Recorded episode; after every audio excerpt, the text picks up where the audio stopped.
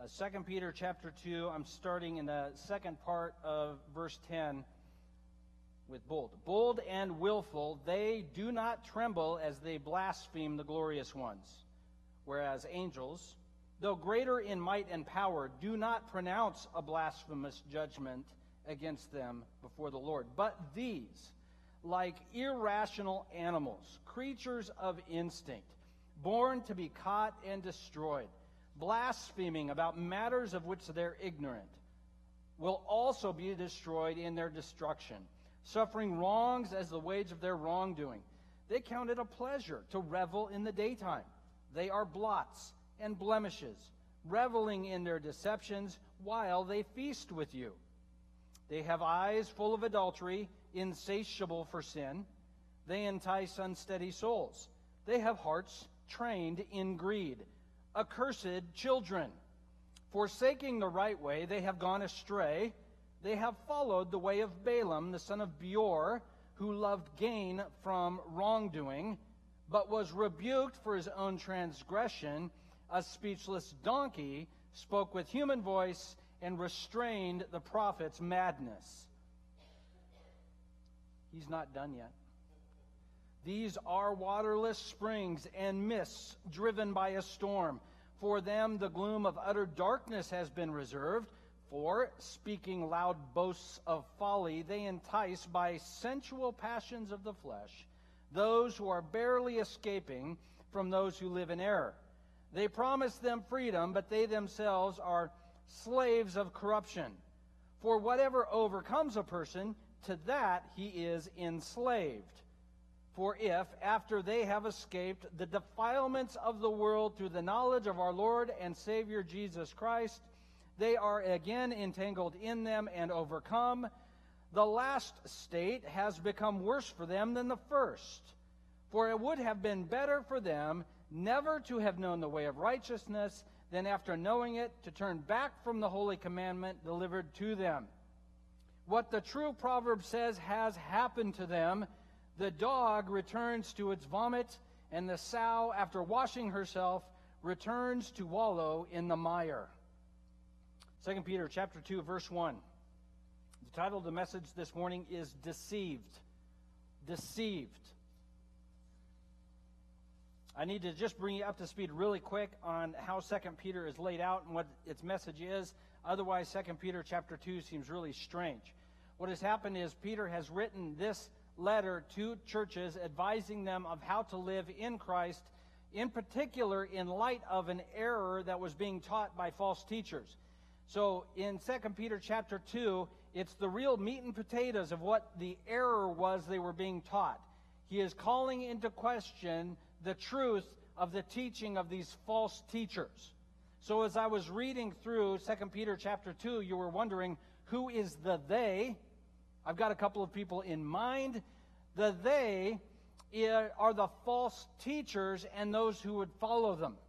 And we want to understand what the false teachers were teaching because it provides for us real important understanding of our own Christian life. So he's talking about false teachers who are teaching untrue things to Christians. Christians are following them and being deceived in a number of ways. So let me give you the whole outline, and uh, so you know where we're going. Number one, deceived about God in verses 1 through 3.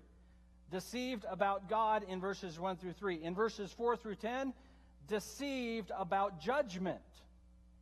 Deceived about judgment. And finally, the passage we read earlier, verse uh, 10 through 22, deceived about what satisfies. So just look back up the top of 2 Peter chapter 2. I'm going to read verses 1 through 3. By the end of the morning, we will have read uh, the entire chapter uh, together. So just the verse, first three verses of 2 Peter chapter 2, deceived about God.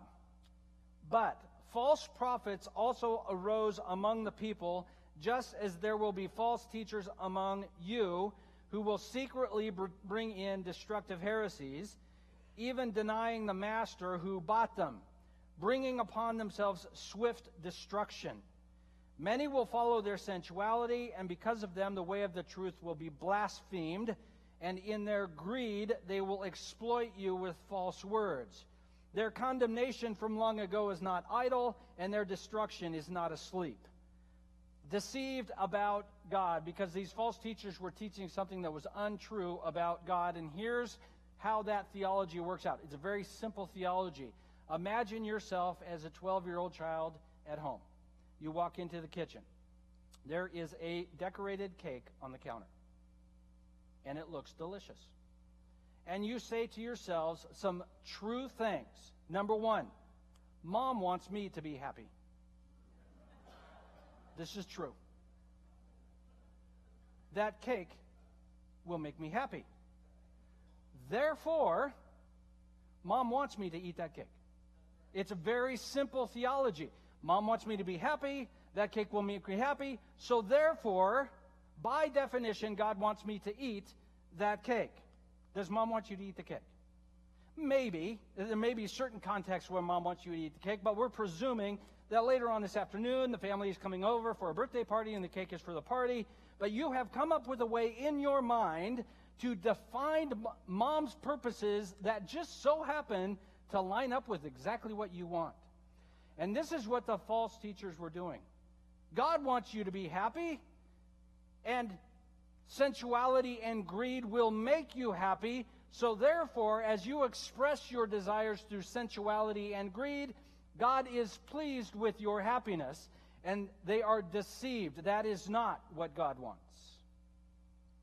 The deception is this defining God based on desires, defining God based on our desires, and saying, whatever I want, therefore tells me what God wants, is the same as idolatry.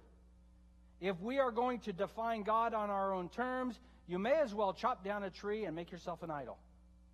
Because you have made him in your image, he is not making you in his. And they are deceived about God. False prophets, verse 1, rose among the people. So false prophets were coming in among these churches, and Peter is drawing their attention to the false prophets of old.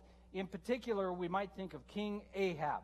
Maybe you've heard of King Ahab in the Old Testament. He was one of the really bad kings of Israel, the northern ten tribes of Israel. Really bad king. He did lots of really bad things. Think of a bad thing. He's done it. He probably had a committee put together how to do it best. And so he's dead. And not only that, King Ahab and King Jezebel were doing all kinds of bad things, but most importantly, in relation to our passage today, they were extraordinarily religious. They weren't secular humanists, they were religionists. And they had come up with a way of redefining religion to do whatever they wanted. And so what they did is they gathered around them religious authorities, prophets, who would tell them what they wanted to hear. Is it okay for me to steal this man's property and murder him, Mr. Prophet? And Mr. Prophet would say, I don't see the problem with that. In fact, he would usually say something like, I have gone and consulted with God, and God has brought me a message, and his message says, You are the hand of judgment on this man who owns this property that you just so happen to want. So you ought to take it from him, and I will be glorified in your murdering of this man to steal his property. And these are false prophets. It is a destructive heresy to say that God is what I want when I want. See, a lot of times we think of heresy as people teaching wrong things theologically, fancy philosopher things. And these things, you might say, are heresy. To teach that Jesus is not God is a heresy. But the destructive heresy here is to say, that which I want, by definition, is what God wants. So if I want to express my sensual desires in any of a number of ways outside of marriage, therefore that must be what God wants. And certainly He understands. If I want to pursue my happiness and confidence and strength by amassing as much wealth as possible, then certainly that is what God wants. And I'm only picking on sex and money because those are the things discussed in this passage sensuality and greed. And what these false prophets were doing were exploiting the people because the false prophets knew what they wanted. Does anybody want to be happy with how much money they have? No, none of us. Right? Of course we do. And the false prophets know this. And they exploit that. And so a false prophet might do something like this You want to buy a house and you can afford house X, you can't afford house Y. what you ought to do is buy house Y. You can't afford the down payment on it. No problem. Perfect fix. Take the money you have saved for the down payment and send it to me. And then God will miraculously provide for me your I mean God will provide for you your house. And you say this doesn't really happen, does it? Uh, it happens all the time. And it's false prophets with an F, not a PH. Seeking to exploit our own greed to tell us that what we want is what God wants so that they might exploit it to their own profit. You know what you want. God ought to want it for you. And so I will teach you what you want to hear to the degree it benefits me. And the same thing is true in marriage. I'm unhappy in marriage, someone might say. And so what if I have a little fun on the side? God wants me to be satisfied. And a false prophet would say, Yeah, of course God wants you to be happy. Nobody wants you to be miserable. And so, therefore, they will tell us exactly what we want to hear. Of course, having a little personal contact by text that nobody knows about isn't going to be a problem. God wants you to be happy and fulfilled, and you're not getting your fulfillment at home, so a little fun on the side is not a problem. And this is very commonplace. And we say, well, God must want me happy, so therefore I get to eat the cake because God made the cake. And God is saying, that is not how this works. We are deceived about God. Verse 2 Many will follow their sensuality. Many will follow. He's talking to Christians here. Many will follow their sensuality. Lo and behold, if you teach that God wants you sexually happy in any way you see fit, and God wants you to have all the money you should have, people will think that sounds good. Really? Right? I mean, this is Captain Obvious stuff. But most of us as Christians, well, no, most of that would people don't believe that's true. Of course they believe it's true. In fact, we ought to recognize we believe it's true. Right? Okay, what's your number? I've asked you this before. Let's just reflect. What's your number? You know what I'm talking about? No idea what I'm talking about, do you? That number, if I had X in the bank account, everything would be fine. Finally, everything What's the number? It's different for everybody. If you're a kid, it's like 35 cents for a pack of gum. I you think you can buy gum for 35 cents anymore, can you? I don't even know. You can't. Some of us a little boy, I need a million bucks. I'm getting ready to retire. I need two million bucks. I am getting ready to retire. Uh, I just need the, the house paid off, and then everything will be fine. What's your everything will be fine number? Certain, uh, more. Whatever it is, it's more, right? John, uh, Rockefeller said it. How much money do you need? Just another dollar. And that, that is what that, well, certainly God wants me to be at peace. And in order to have peace, I need this number in the bank account, or this thing paid off, or this asset set aside. So therefore, God wants me to have this thing. And if I don't have this thing, either God's mean or something's wrong. And so we, we get thinking this way too. We redefine God based on what we think ought to be. And the way Peter describes that is a destructive heresy. What's it on the flip side? Well, certainly we would never have an affair. But things aren't going well at home, and it's okay if I talk to my coworker for an extra five minutes. There's nothing wrong with just building that connection. I'm not talking with my spouse well at home, I need to get some things off my chest. Nothing bad is going on. Nothing, nothing is across the line. Well, I mean, I might text later that night and say, well, sleep well. Nothing, we're not crossing the line here. I'm not having an affair. God is certainly okay with me having this important connection. And the question is, am I redefining God based on what I think fulfills my needs, or am I defining my needs based on who God is? And to define God based on what I want or think I ought to have is a destructive heresy, and it's a deception that we either told ourselves or somebody else told us. Many of us today are now saying, I came out on a holiday weekend. I don't need this. We're not even close to done. I mean, we're just like idling the engine, okay? We're just, okay. Anyway, uh, look at what he says. Verse 3 In their greed, they will exploit you with false words. And look at this promise. Their condemnation from long ago is not idle, their destruction is not asleep. Be aware. To believe and follow destructive and heresies about God will bring judgment, and it is not passive, it is not on hold, it, excuse me, it is coming. Jesus is coming in glory, he is coming in power, and he is coming in judgment. And he is wanting the false teachers, as well as those who would follow them, to recognize Jesus is not playing.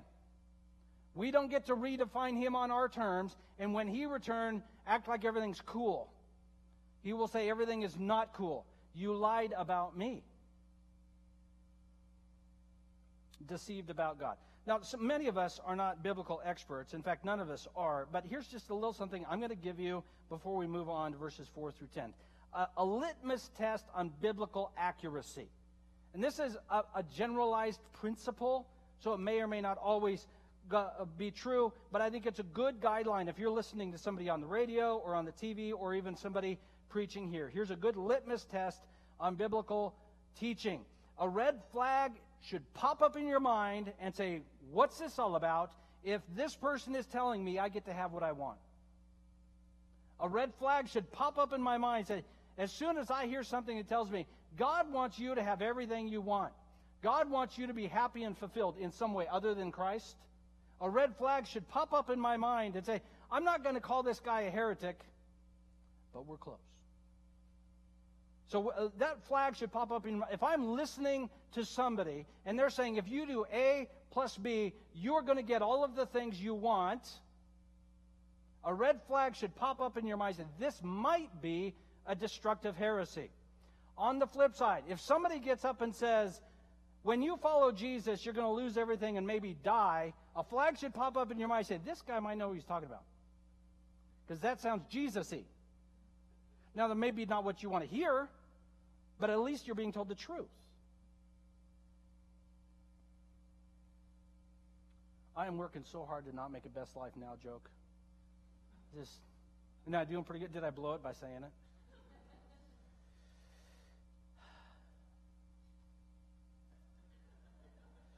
deceived about God. Secondly, deceived about judgment, beginning in verse 4. We need to understand mom is coming home and she will find the cake. Mom is coming home and she will find the cake. There's a lot of ways to get out of eating the cake, and I know a number of them. Some of you might even be more skilled. You'll learn move the frosting to the side, eat the cake underneath, put the frosting back. You're going to want a good stiff frosting for this move. And this is what we do. We come up with all kinds. Of, we hide, hide the cake. What, what happened to the cake? I have no idea. I have no idea what happened to the cake. Blame shift. Bill ate the cake. The dog ate the cake. It was chocolate cake. How's the dog still alive? I don't know, it's a miracle. I prayed over him. He got better. He's fine. Or rebel. If you don't want me to eat the cake, don't leave the cake out. That's just how, how we're going to roll around here. You want me to not eat your cake, you put that thing in a cage. You leave that out, you may as well put a sign up, eat my cake. So now I'm going to just rebel. Or maybe we're going to make a new cake. I ate the cake, I'm going to own the cake, but I know how to bake a cake. I'll just make another one, no harm, no foul. And, and what we become deceived about is this judgment is coming. Judgment is coming. Let's read verse 4 through the first part of verse 10. For if God did not spare angels when they sinned, but cast them into hell, and committed them to chains of gloomy darkness to be kept until the judgment, if he did not spare the ancient world but preserved Noah, a herald of righteousness, with seven others, when he brought a flood upon the world of the ungodly, if by turning the cities of Sodom and Gomorrah to ashes, he condemned them to extinction, making them an example of what is to happen to the ungodly, and if he rescued Lot, greatly distressed by the sensual conduct of the wicked, for as that righteous man lived among them day after day, he was tormenting his righteous soul over their lawless deeds that he saw and heard. Then the Lord knows how to rescue the godly from trials and to keep the unrighteous under judgment I should say, punishment until the day of judgment, and especially those who indulge in the lust of defiling passion and despise authority. So we eat the cake. Mom comes home and we're busted for eating the cake. But everybody's coming home for the party. And so mom says this You're in trouble. I don't know what I'm going to do about it, though. We're going to have to talk about it after the party. Oh, isn't that the worst? So now I've got to go through the whole party wondering what is this great judgment that's going to come? What is the judgment of mom? Maybe she'll do that old routine where punish me for eating a cake by baking six cakes, making me eat them all. I can dream, right? Then the party starts. Everybody's coming over, and you're watching mom now like a hawk. Oh, she seems like she's in a pretty good mood. Think maybe she's forgotten about it. I think I'm in the clear here. I think everything's going to be hunky dory. You're refilling her drink, whatever that might be, right? Um, it doesn't help if it's just lemonade. I don't know if you, anyway. Maybe, I think I'm off. I think I'm out. I think I made it. Party leaves, everybody dismisses, and mom comes out. Let's have a conversation. Oh, I thought I was in the clear. And this is what he is saying here. We think we get to do whatever we want, and judgment's not coming because God hasn't showed up in this moment. But he is saying a moment is coming where God will return in glory, in power, and everything now will be seen in reference to him. Everything will be seen in reference to him. And the reason the, Peter writes this passage, especially to the false teachers, is this. The fact that you teach false heresies and don't get judged in the moment should not make you think God is not going to judge your destructive heresies. Let's look at God's track record. When the angels followed Satan and rebelled against God, they were consigned to judgment. When the world rebelled against God, God sent a flood and judged the world that had rejected him, saving only Noah by his grace. When Sodom and Gomorrah lived in rebellion against God, God judged them, saving only Lot and his family by his grace. The lesson here is just because you're not judged today in rebelling against God does not mean you're not judged. And that day is coming, and we ought to live knowing that day is coming. These three examples, the angels of the world, we know that sometime in history past, the angel, many of the angels, maybe up to a third of the angels, rebelled against God and followed Satan. We, we discover is God judged them. But we know their final judgment is until the end. The world of Noah was judged in spite of the delay. Noah didn't go to Waterworld and buy an ark. He had to build the thing, and it took a while. And he built it not on the ocean or in a lake, but he built it in the, probably in the middle of a meadow. So everybody walking by mocking Noah, Noah, mocking Noah, because the Bible tells us elsewhere that Noah preached the gospel to them by the ark, essentially saying any who will get on this boat will be saved from judgment. None did.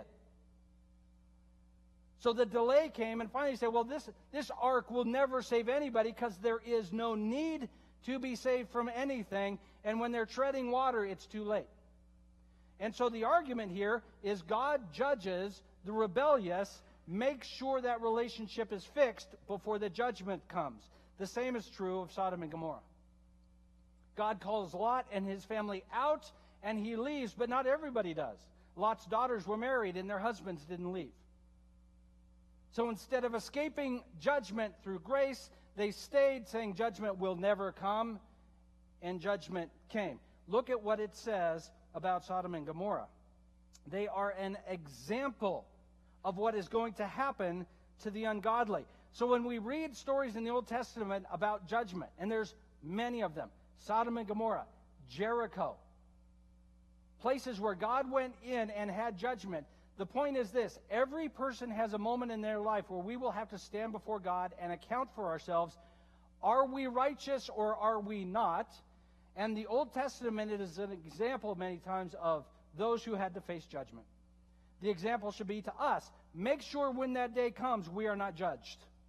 That is what Peter is calling us to do. Escape from this wicked generation, he preached in Acts chapter 2. They are an example that even though it's not happening right now, doesn't mean it's not happening. God is able to do two things in the time before judgment. And the two things are this preserve the righteous and hold the judged for judgment. Noah and Lot are those examples. Even the midst of a judged generation, God is able to hold righteous those he has made righteous by grace. So God is able to do things, hold the righteous out for righteousness, and ensure that those who have rebelled against him will receive judgment. And the time between now and judgment is short. The time between now and judgment is, excuse me, short. I'm going to take a drink of water that Jeff has provided.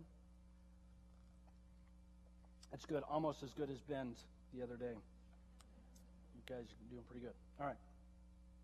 Okay, look down at the last couple of verses verse 9 and 10. The Lord knows how to rescue the godly from trials and to keep the unrighteous under punishment till the day of judgment, especially those who indulge in the lust of defiling passion and despise authority.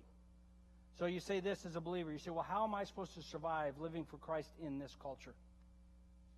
You are supposed to survive living for Christ in this culture knowing He will hold you. You don't have to gin up the strength to do it. We just have to trust that God can hold us in Him until that day.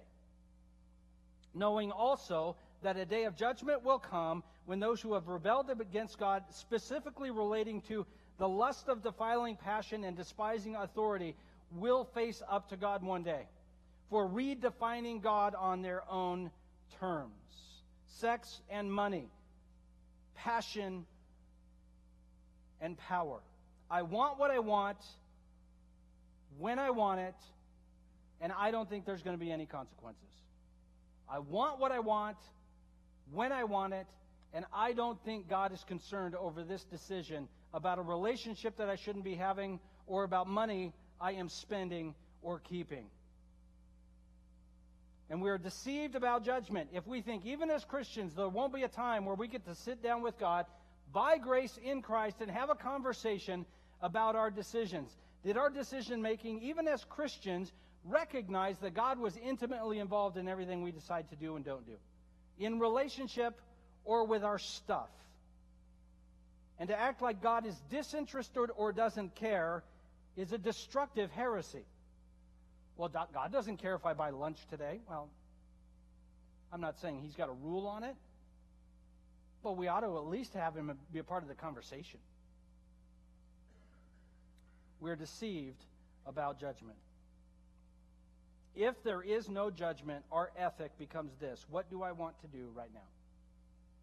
If there is no time where we have to give an account, either as a believer or a non believer before the Lord, then our ethic becomes What do I want to do right now?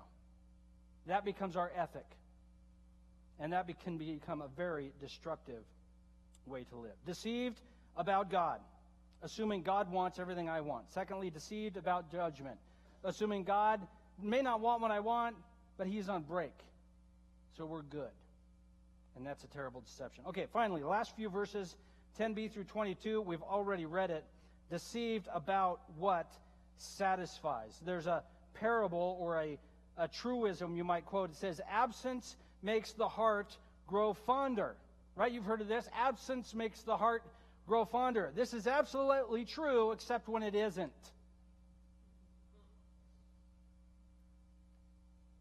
So we become deceived. We think, well, Jesus is gone, and my desire for Christ alone is not increasing in his absence. In fact, it seems like it's decreasing in his absence. And in the emptiness, I want to pursue something which will make me feel alive and my yearning for Christ has gone away, and so therefore I will replace that yearning for Christ with my own passions and desires. What does it mean to live a life that says, I am defined by pursuing my passions and desires? The Bible is very clear, verses 12 through 21. We'll just kind of hit some of the high spots.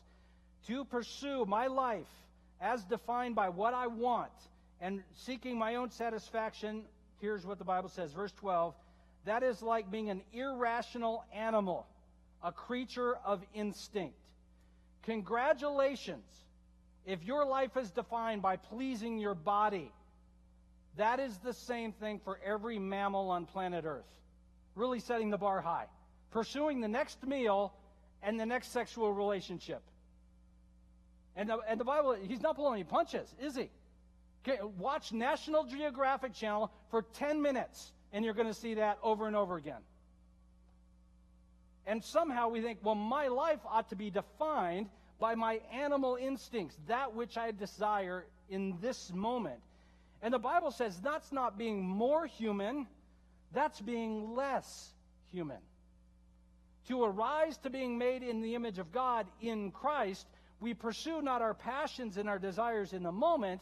Instead, we pursue our passions and desires to be fulfilled in Christ, which is a long term goal and means in this moment I may be dissatisfied.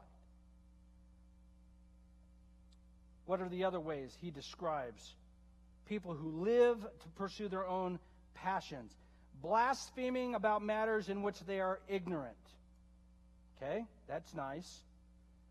They count it a pleasure to revel in the daytime and their blots and blemishes, reveling in their deceptions while they feast with you. Here's what we discover about these particular false teachers. What they're doing is they're reveling in the daytime. Even irreligious folks, if they're going to really crank it up, go to Vegas. And what do we say if you're going to go to Vegas and really tear it up? Oh, you're going to act like you don't know. What happens in Vegas stays in Vegas. That's right. Why do we say that? Because the plan is to go do shameful things. And I want my shameful things there and not bring my shameful things here. These false teachers say what happens in Vegas goes on Facebook live stream because we have no shame whatsoever on what we are doing. Not only that, they feast with the Christians. So, what these false teachers are saying is, whatever I want to do, I'll tell you what I want to do. I'll show you what I'm going to do. And not only that, I am a very religious person. I'm going to be in church every Sunday. I'm going to be a heavy hitter in the donation category. I'm going to volunteer on Sunday mornings, although you probably won't pass background check at this point. Right? This is, these are religious people. And he is saying, in their deception, they have decided, they have self deceived to such a degree, I can live in ways that the world at large thinks is shameful and convince myself God is cool with it, and I can be a strong, functioning member of a church community.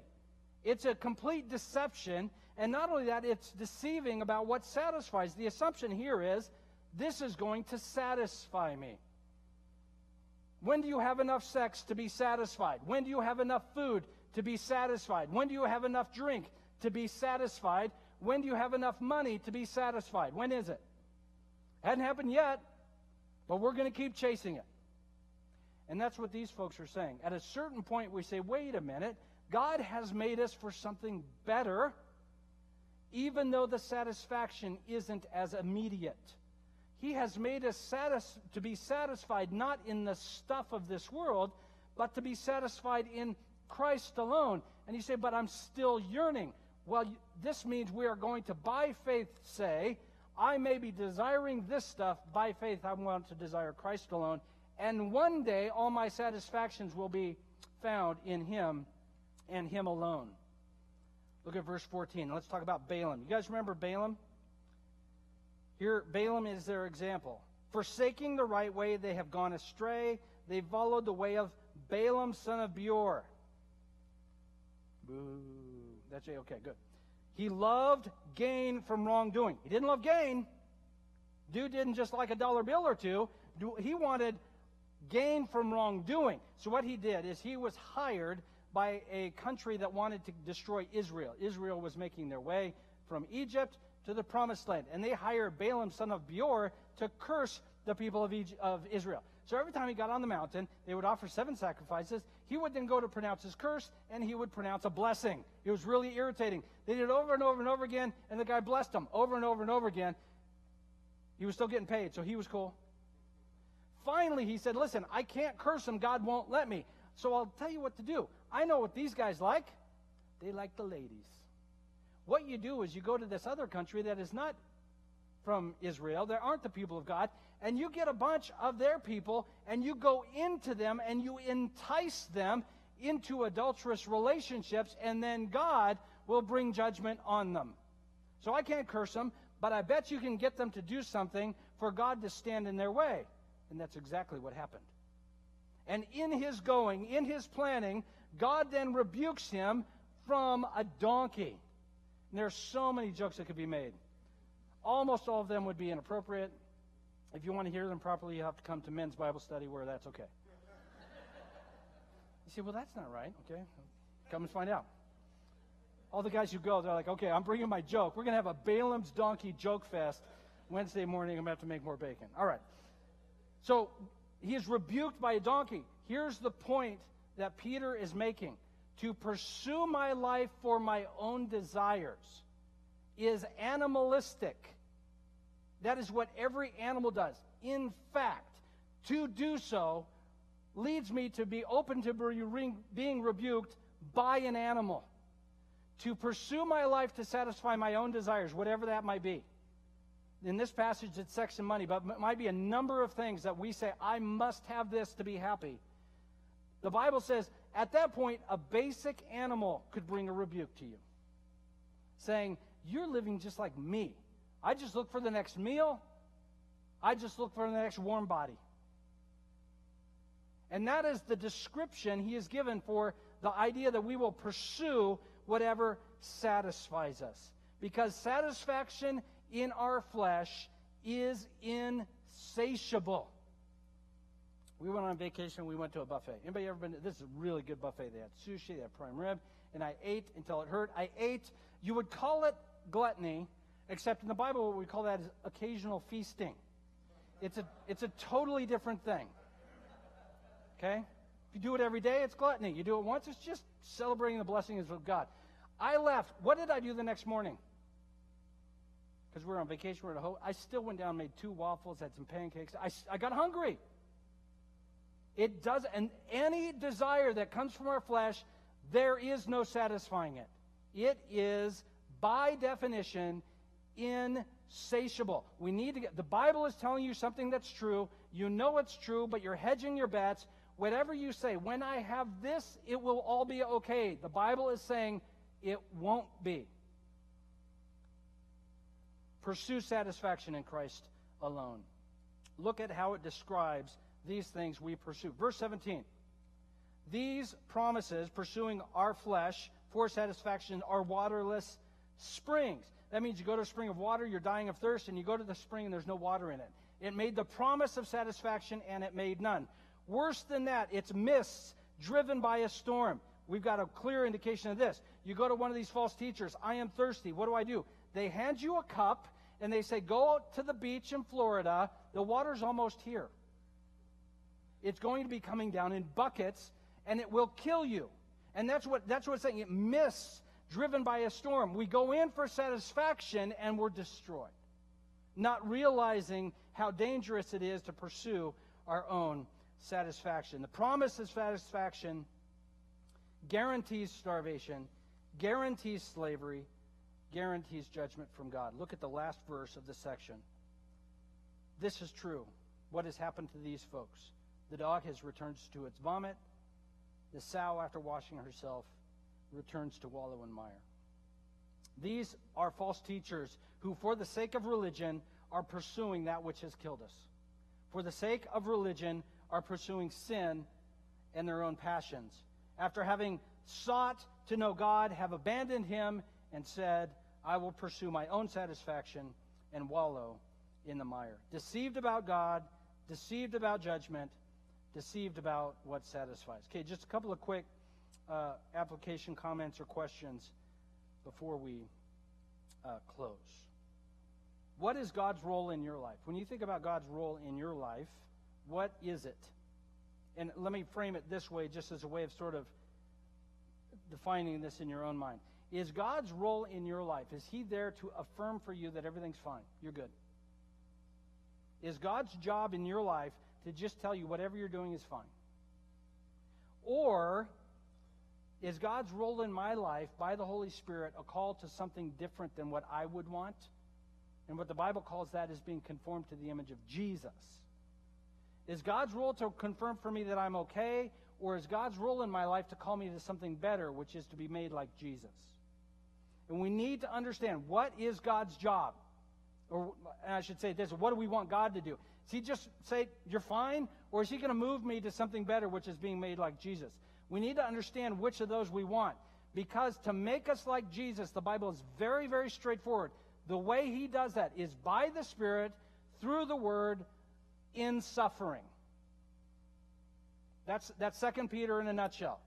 Be made like Jesus by the Spirit through the Word in suffering. So if you want God's job to be to tell you everything's okay, you can do what you want, the Bible says that's not his job. And you're going to be disappointed. Okay, next question. And you're going to realize, you thought you were mad now. How about this one? What is that one part of your life that is only okay because no one knows about it? Now, everybody, just so you know, if you're feeling really guilty, everybody's got one. So, what's that one part of your life? The only reason it's it's okay is because nobody knows about it. So, what we discover here in our deception is God knows about it, and He's not playing. He's going to do whatever He needs to do to draw that out of you. That's going to be a process that is more beneficial to you and glorifying to the God to God, the more quickly we can say, I repent, God, that's yours. I don't need that anymore. What is that part of our life that's only okay because no one knows about it? God knows, and He's going to go after it. Two more questions. When it all falls apart, and everybody's life falls apart at some degree in various times, when everything falls apart, the wheels comes off, the tragedies happen, what or who do you turn to to make it through? When it all falls apart, where do we go to say it's okay? Is that thing madness? That's what Balaam was doing. He was going somewhere to make sure everything was okay, and for him it was money. Was dollar bills, yo. Stack them up. Everything will be okay. It's madness. Is it the bottle? Everything's falling off? A six pack should help.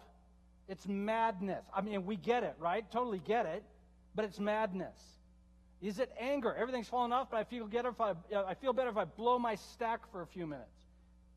We get it. We all understand it, but it's madness.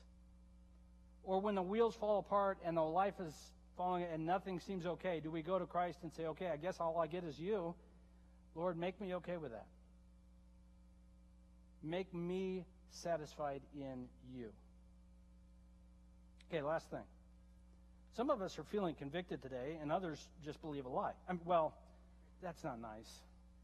It's true, but it's not nice. Um, there's a concern here that many of us as Christians, and we're going to hear this, well, well, am I a Christian? He's not talking about that. There's a difference between flying headlong into sin and struggling with sin. Christ is with you in the fight. The deceptive heresy is when we say sin is okay. That's the deceptive heresy that he's talking about here. Those of us, some of us are str- fighting addictions. We're fighting struggles. The same thing has plagued us for a year. And we are with you in the fight, and Jesus is with you in the fight. And you're going to fail Monday, and Tuesday it's going to be worse, but Wednesday might be okay. And we're with you in the fight. That's wholly different than the heresy of, no, you're cool. Do you, do you see the distinction there? But we ought to be characterized as Christ followers as those who repent quickly and say, Jesus, change my heart that I might be satisfied in you and you alone. Help me to hunger for the better meal and not the stuff of this world which so quickly spoils. Deceived about God, about his judgment, and what satisfies.